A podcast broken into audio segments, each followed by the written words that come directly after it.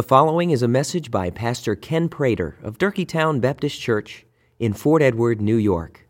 For more information about Durkeetown, please visit our website at www.durkeetown.org. That's D U R K E E T O W N dot O R G. And you can be seated. Genesis 14 is where we'll be. Uh, I hope you have your Bibles with you and your Bibles open. Nice job today. You have a cool bass player back there, looking good, home from college. Abby, cool also on the violin there. Home from wherever. Great. All right. And visitors, uh, just so great to have everybody here. Genesis 14. If you're new to our church, we hope you feel a very warm welcome. And I mean that uh, both, you know, emotionally as well as the room seems very hot this morning. And I apologize for that. I don't know why, but anyway, there it is. In her, um, in her excellent book titled Christmas, The Season of Life and Light, Dr. Emily McGowan observes, and I quote, while Christmas traditions vary the world over, gift giving is a central practice just about anywhere Christ's birth is celebrated. Sometimes, uh, she writes, gifts are exchanged on December 6th, the feast of the day of St. Nicholas, and sometimes on Twelfth Night, the last day of Christmas, but most commonly on Christmas Eve or Christmas Day. Many people look to the gifts of the Magi is the original inspiration for Christmas giving. But how the Magi's gifts of gold, frankincense, and myrrh for the Christ child transformed into the gift giving extravaganza Christmas has become is a long and complicated story. And she is absolutely right. How far even the church and Christians have moved from Christmas and its original intent and meaning um, to a gift giving extravaganza. Well, in our final sermon for Advent 2023, this fourth Sunday of Advent, I hope to explore this theme of gift giving in light of the fulfillment of the promises that the living God has made to his people through Jesus Christ. And, my prayer is that I can make this clear from an Old Testament story that Stan read just a portion of for us out of Hebrews, and that really um, takes up a lot of Genesis 14. Uh, but this Old Testament story about a battle fought by kings and how a sheep herder defeats those kings and rescues his nephew and if that's not enough, uh, this sheep herder, whose name is Abram, meets one of the most mysterious people in all of the Bible, a priest by the name of Melchizedek, who is both king of Salem and a priest of the Most High God. Now, uh, I'm told that in real estate, there is an important principle location, location, and there you go. Very good. That mantra will be helpful if we're going to grasp what's going on behind the scenes. As I pick up the reading in Genesis 14, and I want to read beginning uh, right around verse number 17. Abram is returning after the battle has been waged and he has won with his hired servants. And along with Abram in verse 17, we find the king of Sodom who went out to meet him at the valley of Shaveh, that is, the king's valley. And then uh, Melchizedek, king of Salem, brought out bread and wine, and we're told that he was a priest of the God Most High. He blessed him and said, Blessed be Abram, God Most High, possessor of heaven and earth. And blessed be God Most High, who has delivered your enemies into your hand. Abram then gives a tenth of all that he had to Melchizedek. the king of Sodom, and then Sodom then says to Abram, Give the people to me and take the goods for yourself. Now, Father, I pray that the words of my mouth and the meditations of my heart would be acceptable in your sight, O Lord, my strength and my Redeemer. The writer tells us that Abram is met by this king who earlier in the story we're told is named, it's the name of Bera. He's the king of Sodom. And we're told that this, this meeting takes place in a valley, the valley of Shaveh, a place that later became known as the King's Valley or the King's Dale. Scholarship places this valley just outside of the city of Jerusalem, uh, near the brook Kidron. where you might recall in the story of the Passion of Christ, he crosses over on the night of his betrayal into the Garden of Gethsemane. So that's the location of this meeting between Abram, Melchizedek, and the king of Sodom, Bera. And, in this meeting, we have uh, Melchizedek, and uh, we have uh, the man who is uh, called the king of Salem and the priest of the Most High God. Along with, you know, this, these people, we need a little help on the location. It's where it's located, but then in, in the Hebrew, names mean things. They mean things. And this, this place called Shaveh carries with it the meaning of an even plain or a place thought of of equal and worth. And so what we what we begin to learn as we think about this this meeting is that in this valley, in this place, a test is presented to Abram. It's a place of testing where you have the king of righteousness and you have the king of Sodom with Abram, God's chosen man.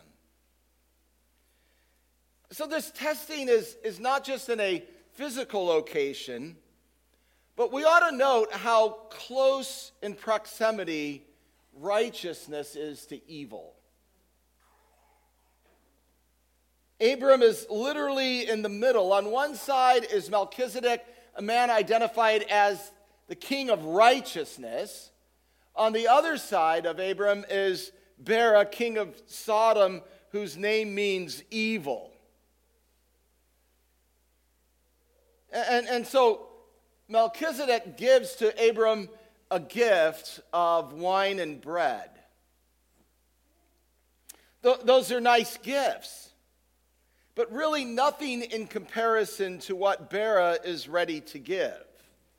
What Bera is ready to give are the possessions of two principal cities, Sodom and Gomorrah. And so we have this, this, this test that is set up. Will Abram, will God's chosen man, take the gift giving extravaganza offered by Bera, the evil one, or will he be content with the gifts that Melchizedek, whose name means my king is righteousness, provided? What will Abram do in the valley of decision? When things appear on the surface to be of equal worth and value, what will he do? the response of Abraham then is instructive as it establishes a guiding principle for all like us who are faced with decisions in places where compromise would be very easy to justify if we pull this story forward and we stick it into our lives today, we are faced with decisions every day where compromise of our faith and virtue and principles would be easy to justify in light of the world in which we live.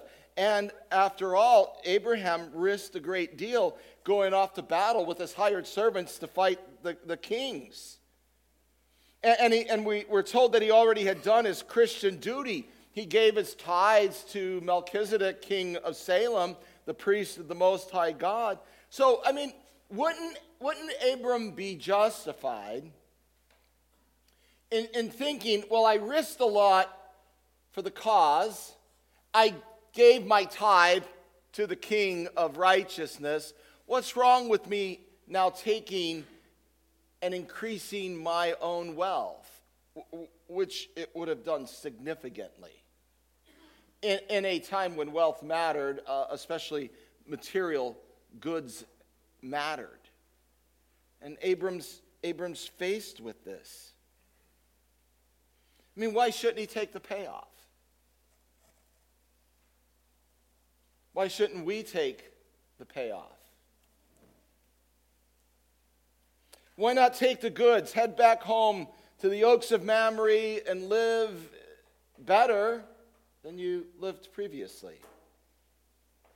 If you listen carefully to what Abram says, we find godly wisdom in verses 22 and 23. Abram says to the king of Sodom, I have sworn to the Lord God Most High. Let me say that again because we live in a, in a time when our, our words are very loose. Abram says, I have sworn to the Lord God Most High. And, and then Abram recognizes that the Lord God Most High is possessor of heaven and earth. And then he says, I will not take a thread or a sandal, thong, or anything that is yours. And here's how Abram rationalizes this because he doesn't want the king of Sodom to be able to say, Hey, Abram, I've made you rich. This passage has overtones when our Lord Jesus Christ was in the valley, in the wilderness being tempted by the personification of evil, Satan himself. Abram must have understood and realized that all of the possessions that the king of Sodom have, has actually falls under, you know, the Lord God Most High, who is the possessor of heaven and, and of earth. Abram gives us a path of wisdom to follow, a path that the church needs to clue in on and get straight in its mind because compromise takes place all the time in the church with respect to what we have sworn allegiance to God Almighty, possessor of heaven and earth, in the name of Jesus, and then what becomes convenient in our day to day lives. You see, what Abram understood is that although he was in the valley of equal worth or value, the gifts offered to him, which were massive gifts, were not of equal worth or value. Abraham was a trader, he was a sheep herder, he was a Bedouin, he moved from place to place. He made his money off trading. He understood what was valuable and what was not valuable, and he knew that to take what Sodom offered would not be a good trade because it would mean losing the blessing of God. And I don't know about you, but I find that to be very hard to discern in this life. But as I have tried to say often over a number of years now, nothing is neutral. What the world is offering to us that looks benign is not if it kills your soul. It's hard to discern. It's hard for young people to discern.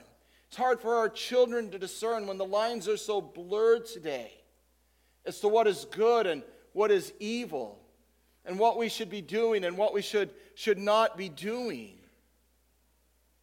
But, but what have we learned in this Advent season? If you have chosen to pay attention to Advent, as a season of penitence, as a season of examination, not getting to Christmas too quick because you've paid attention to Advent, to what it really meant for Jesus to come in his humiliation, what it means for Jesus to return again to judge the living and dead, what it means that Jesus is present with us today. if you've chosen to follow that path of wisdom and have your thinking formed over these last four weeks, you might remember that all of it is predicated on a promise. A promise that God made, a promise that God began to act upon after, immediately after the failure of Adam in the garden. And you might recall that it is God who prepares the world for the coming of his anointed one. Why did Micah write? Trisha read it for us, right from Micah 5. Why was that written? So that, right, when the Magi come to Jerusalem asking the question, Where is the king of the Jews? the unfaithful priest say to the wicked king, Oh, Micah tells us, Bethlehem of Ephratah, least among the tribes, nevertheless, out of you will the ruler come forth. God prepared the world for the coming of his Messiah, the promise acted on, preparations taking place. You, you see, uh, ultimately, the story we're reading from Genesis 14 is not a story about Abram. It's a story about the living God of Abram who took on flesh and then withstood the test to compromise. And I want to remind us that the valley of decision for Jesus came every moment of every day in the life of Jesus. Would he, would he withstand the test to compromise, or would he live faithfully? Just as Abram had evil on one side and righteousness on the other, Jesus, every day of his life, is surrounded by evil. And to the deepest, darkest day, when everyone forsakes him, and his obedience is made full as he goes to the cross. Would he fulfill the law's demands or would he falter? Would he receive the gifts from his father or pursue the gifts that the evil one offered him? The test, you know, that Abram faced was significant, but it would not change the world. On the other hand, Jesus, if Jesus fails the test, the world is doomed. But instead, Jesus passes the test when he is fastened to a cross, when he dies in accordance with the scripture, the gift of eternal life is won. It is given to us. It is in every way a gift giving extravaganza. The gift of eternal life in Jesus Christ is the gift, literally, that never stops giving. It never stops giving. And it was on full display in the darkest day of humanity when Jesus, fastened to a cross, destroys the enemies of death and sin, and he wins victory for, for his people. Some years ago, I was given a very, very special gift by a, a, wonderful friend. And it hangs every year on our Christmas tree. And uh, I really like the gift uh, as an ornament because it's a guitar. It's about that long. And uh, it has a button on it. And when you push the button, Johnny Cash sings. Love is a burning thing. and it's wonderful. Unless, unless some of the little ones keep pushing the button.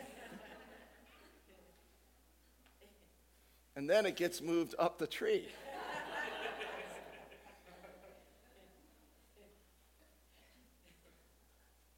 I fear that's how people treat Jesus.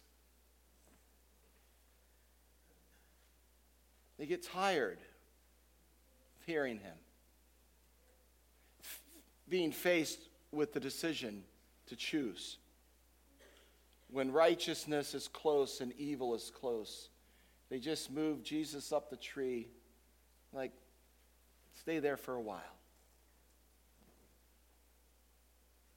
You know, if you're not familiar with the full story concerning Jesus, you should reread that passage that Stan read so well for us this morning. You should listen with great care to what the writer of Hebrews tells us in chapter 7 and verse 24 and 25 that Jesus, on the other hand, because he continues forever, holds a priesthood permanently. Therefore, he is able to save forever those who come to God through him, since he always lives to make intercession for them.